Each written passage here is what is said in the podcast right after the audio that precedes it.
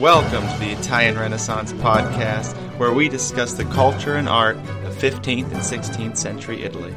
I'm your host, Lawrence Gianangeli. Andiamo avanti. Here we go again, Renaissance people, cruising through the Venetian Quattrocento, trying to understand the cultural and historical circumstances that impacted stylistic development in Venice. We have thus far solidified our sense of Venetian identity, of early Renaissance painting in Venice, and palace architecture as it transitioned from Venetian Gothic to the Renaissance style. We are going to continue to linger at the end of the Quattrocento and into the Cinquecento as we turn our attention to sculpture in Renaissance Venice. That is 1400s, end of the 1400s, and into the 1500s.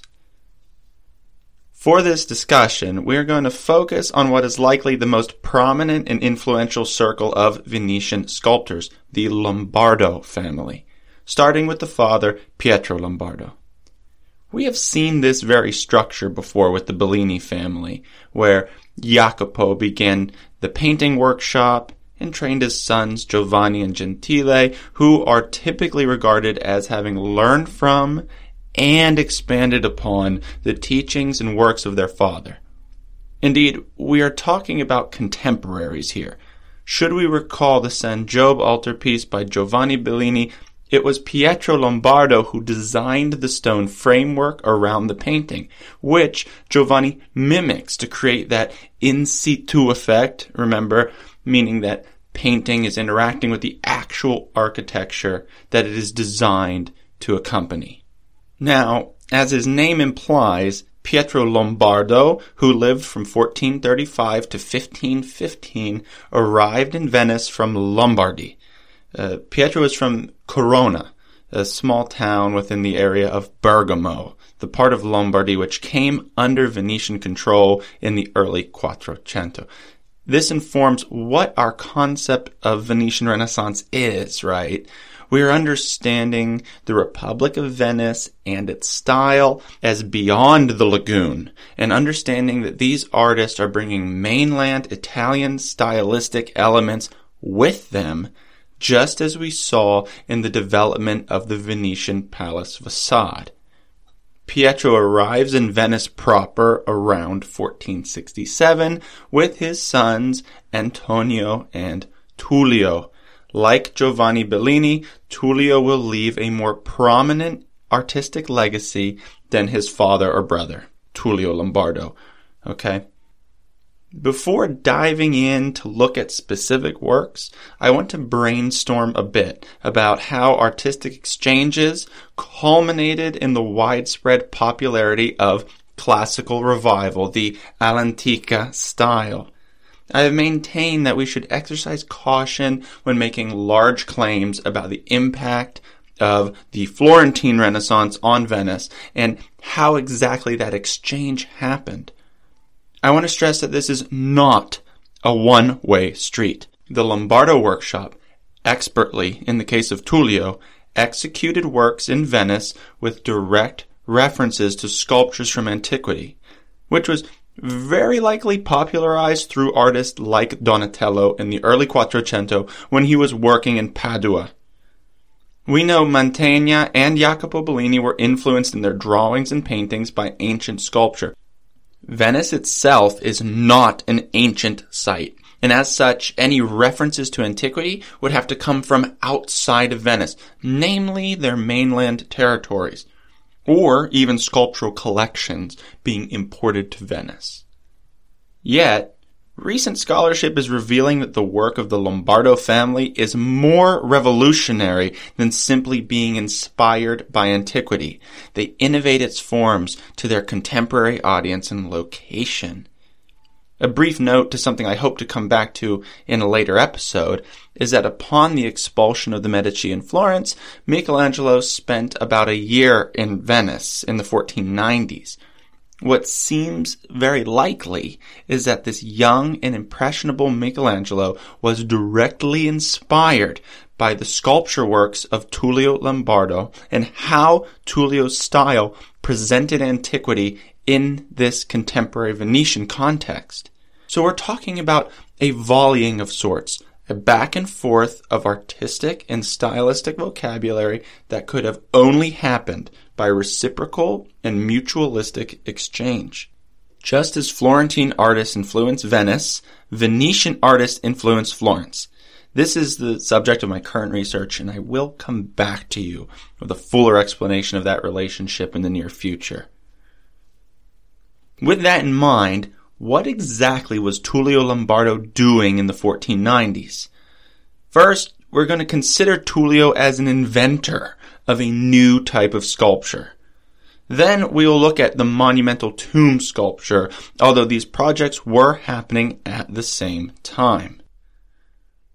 I want to turn our attention to a familiar space, the Ca d'Oro, the Venetian Gothic palace we discussed in the last episode. That house, now a museum, holds the portrait known as the Ca d'Oro relief, or the Ca d'Oro couple. It is among the earliest examples of Tullio's innovation. The dating of this work has a wide range, yet it seems all but confirmed that this sculpture was completed at least before 1499. 1499. This is the year of the publication of Francesco Colonna's Hypnerotomachia Polyphili, difficult to say, or Polyphilo's Strife of Love in a Dream. It is a completely bizarre work that's accompanied by a large series of woodblock prints. It included a direct reference to this sculpture by Tullio Lombardo as it relates to the characters Ranciglia and Sertullius. A second direct reference is Sertulio Lombardo. Do we hear that? Sertullius is the name in the book. Sir Tullio, right? It's like Latinized. So if that book was printed in 1499 and the sculpture is seen in it in reference to the artist, then the sculpture had to come before it, right? Side note, this text is likewise known for the language it is written in, which is an uh, eccentric combination of classical Latin, Venetian vernacular, and even hints of Greek. Sort of like the art we're looking at. I've read a hefty chunk of this book, and I have to say, um, it is the book equivalent of riding a roller coaster, which may or may not include the bouts of queasiness and dizziness due to this extremely complicated language. I'm not saying I understood everything, but I did my best. The prints are beautiful though, and even further demonstrate the intense focus on classical revival happening in Venice, and in this case appearing as imagined dream, like it's Polyphilo's strife of love in a dream, imagined architecture in a dreamscape full of Greco-Roman and even ancient Egyptian architecture. It is a marvelous book to both try to read and look at. So back to the reliefs. The actual reliefs, not the print of the reliefs we see in the books. What do we see? Two bust-sized figures, a male and a female, carved in such depth that we are very close to a sculpture in the round rather than a relief. We're talking about heavily idealized features here with a magnificent sense of expressiveness in their faces. This is achieved by the carved out pupils, their parted lips, and the different directions they seem to be looking in, neither engaging the viewer nor one another. These figures feel alive, yet are complemented by rigorous geometry. They protrude from a square background. The hair of both figures form two circular shapes, deliberately styled, so to speak, above the neck, creating two nearly symmetrical rounded shapes, as well as highlighting the exceptional sensuality of their necks and the skill of carving the anatomy as such. Think about, I don't know, Dracula right? The neck is a is a point of sensual entry, okay? The hairstyles are contemporary Venetian, but they appear to be in Roman clothing, ancient Roman clothing, particularly the toga that the male is wearing. Still, the actual sculpting of the hair in these deliberate, like circular coils, it resembles Gothic sculpture more so than ancient Roman sculpture. I'm not sure if you know what taralli are. They're these small circular cracker like things popular in Tuscany. The hair reminds me of them. You even roll up a piece of salami and you stick it through and you eat the taralli with salami. It's fantastic, okay? That's what the hair reminds me of. My little my little tangent there. Interestingly, the female figure overlaps the male. Her gown cutting low, revealing her exposed breasts with a flower carved in between them. We see both figures are not quite nude, but give direct reference to classically sensualized and exposed anatomy without being lewd or vulgar. It's the difference between a nude in art and like a vulgar nakedness. Not really the same thing, okay? These are very much like portrait busts, but the sense of perfection tells us that these are not the true likenesses of anyone in particular, and so have left their identities to debate. Tullio signed this work below the male figure, which says Tullius Lombardus and then an F, which presumably is short for fecit, translated to Tullio Lombardo made this the artist has signed his work, a practice seen more and more as the identity of the artist becomes centralized during the Renaissance period. To that, it has been proposed that this is a self-portrait of the artist with his wife. Others suggest it could be a certain contemporary Venetian or um, of even classical subjects, literary subjects, or simply as exercises in classical style with no particular identities in mind at all. I'm not sure this is the most crucial aspect of this work, especially since no evidence has surfaced to make us think one way or the other. Stay with us. We'll be right back. Renaissance people. If you are enjoying the Italian Renaissance podcast, I have good news. We're now active on Patreon. You can show your love for the show by becoming a patron and get access to additional resources, information, and artworks. Better yet, those who join the Renaissance Master or Renaissance Patron tier will get access to at least one additional podcast episode each month. My goal is to ensure that the main podcast remains a free, accessible source for everyone. Become a patron today through the link in the show notes to support the continued production of new episodes and help build and maintain this community.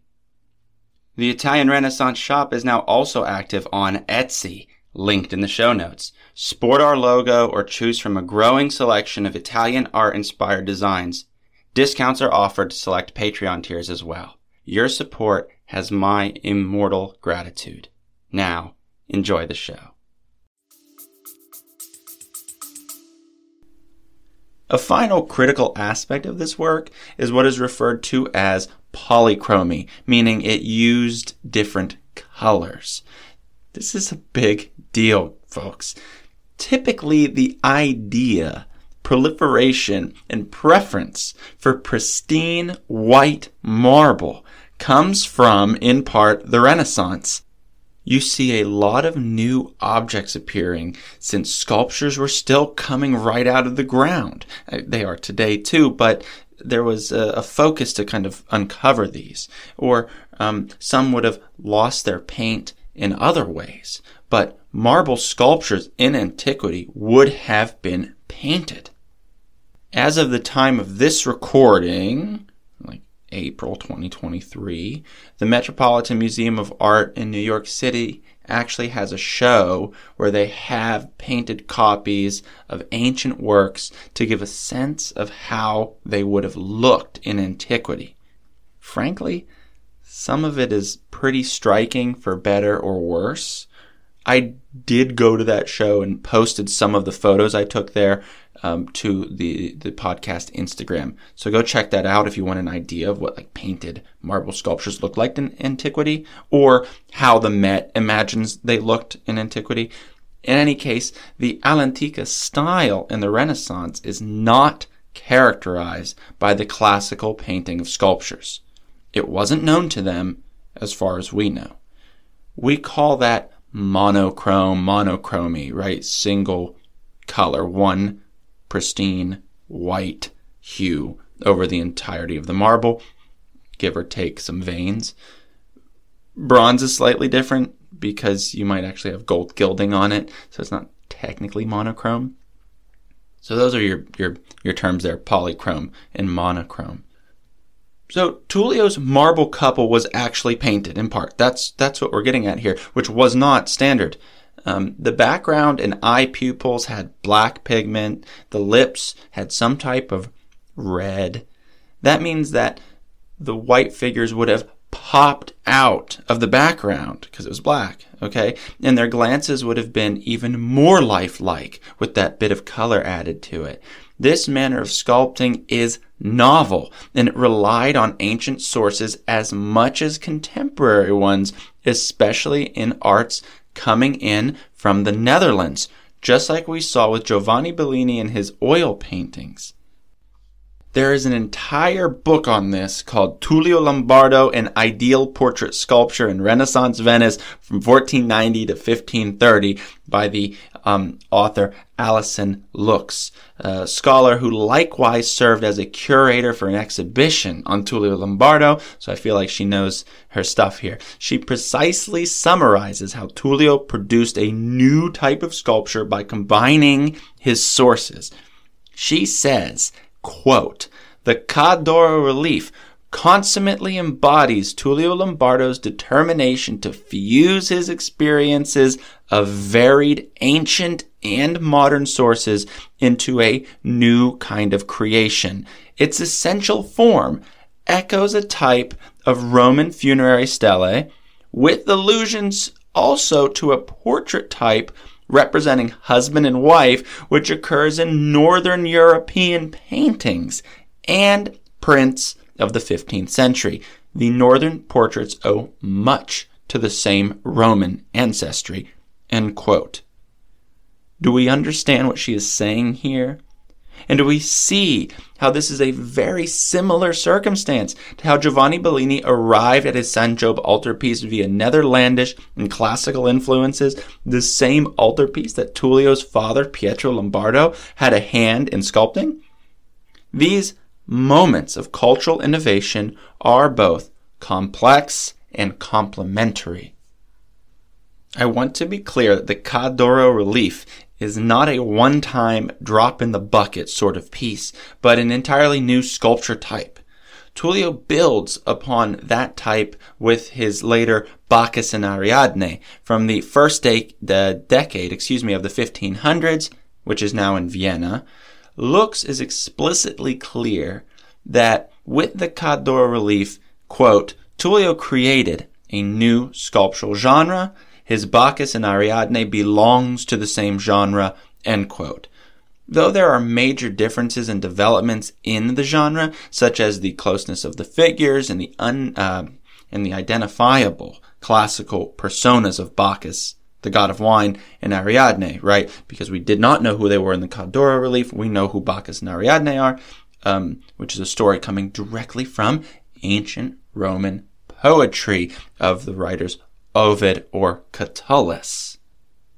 I feel we have adequately covered Tullio's role as inventor or innovator of sculptural form and his undoubted tendency towards classicism. His most important work is that of the funerary monument of Doge Andrea Vendramin that was completed between 1489 and 1495 have a look at this, get this in front of you, try to get an image of the uh, Lombardo's Doge Andrea Vendramin tomb. It is in the form of a Roman triumphal arch, completed with a wide range of Roman classical architectural vocabulary. Columns with composite capitals hold up a rounded arch with a coffered ceiling. We talked about that before. Roman coffering, this kind of uh, squares within squares that might have a flower in them that go underneath uh, an arch. This is another great example of polychromy, but not painted this time. We see the use of different colored marbles, just like the ancient Roman pantheon, right? Although the effect is subtle, it allows for a sense of depth and contrast.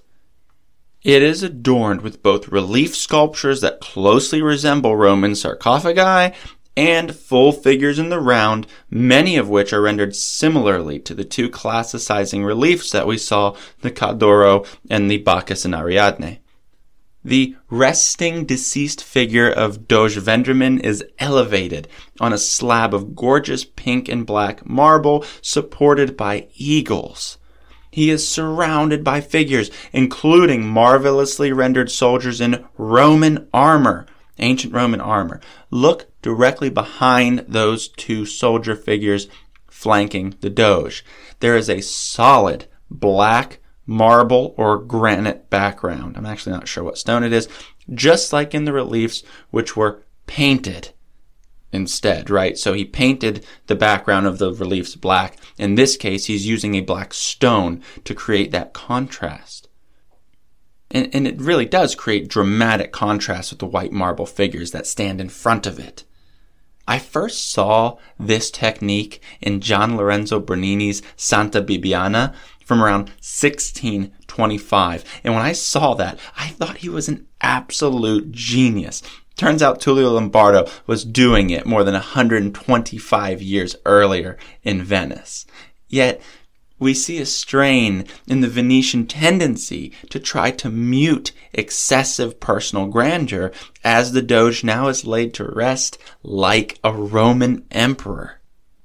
It's no wonder the popes might find that concept attractive, or that in the 1800s Napoleon took special interest in the piece and had it removed from its original location in the church of Santa Maria dei Servi. It was later re-erected in the church of Santi Giovanni and Paolo after the collapse of Napoleon's empire. And that is where it re- remains today. So if you want to go see the what, what's left of it, you want to go to Santi Giovanni Paolo in Venice, right? Though many of the figures were actually dispersed. Not all of them. The most notable figure is of Adam, which is actually now in the Met. It's that very same work that has been argued extensively to have inspired Michelangelo during his brief visit to Venice, and that was um, actually accompanied by an Eve, which is now lost my first exposure to Tullio Lombardo was my, my visit to the Met. I didn't actually know who he was, and I knew very, very little about Venetian sculpture. But I remember I walked into this small room, and it was kind of in a niche on a pedestal like thing, and I looked at that and I said, okay, there's something really magnificent about this. Who is this, and what is this? And I'm seeing Quattrocento Venetian sculpture for the first time, thinking, okay, this guy, this guy's a big deal. The Vendramin tomb was not the first that Tullio worked on, but it was the first collaboration in which he was given license to work as he wished by his father Pietro, right? Because the Lombardo workshop, they're still working together. The result of Tullio's agency and taste is a clear triumph for classical revival in Venice and an absolutely essential work in how we understand the development of Renaissance sculpture as a whole, as I said before, from a series of mutual exchanges in styles and ideas. The Lombardo Workshop has quite a large opus that a sculpture lover might enjoy diving into, so I encourage that. I have treated three of their works and only in brief focusing specifically on Tullio so I could present to you the most concise but essential details on how sculpture was being innovated and expanded in Renaissance Venice. I hope you enjoyed this episode, and we will come back to Tullio in the future. As I said, I'm working on this project, and I'd like to present that to you guys when it's done. As always, I will be posting these images on the Instagram and the Facebook. So come give us a follow and share some of our content with your fellow art history nerds. So many of you have reached out to me and I love that. So do not be shy and send me a message or an email so we can chat about these things. I hope I haven't ruined any honeymoons with my travel suggestions or sent anyone off to bad dinners in Florence. Keep the reviews coming, guys, please. We are soaring at a solid 4.8 on both Spotify and Apple Podcasts. A written review is even more appreciated.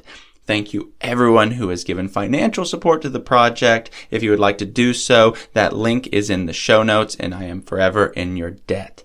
I want to thank you all for your participation and engagement.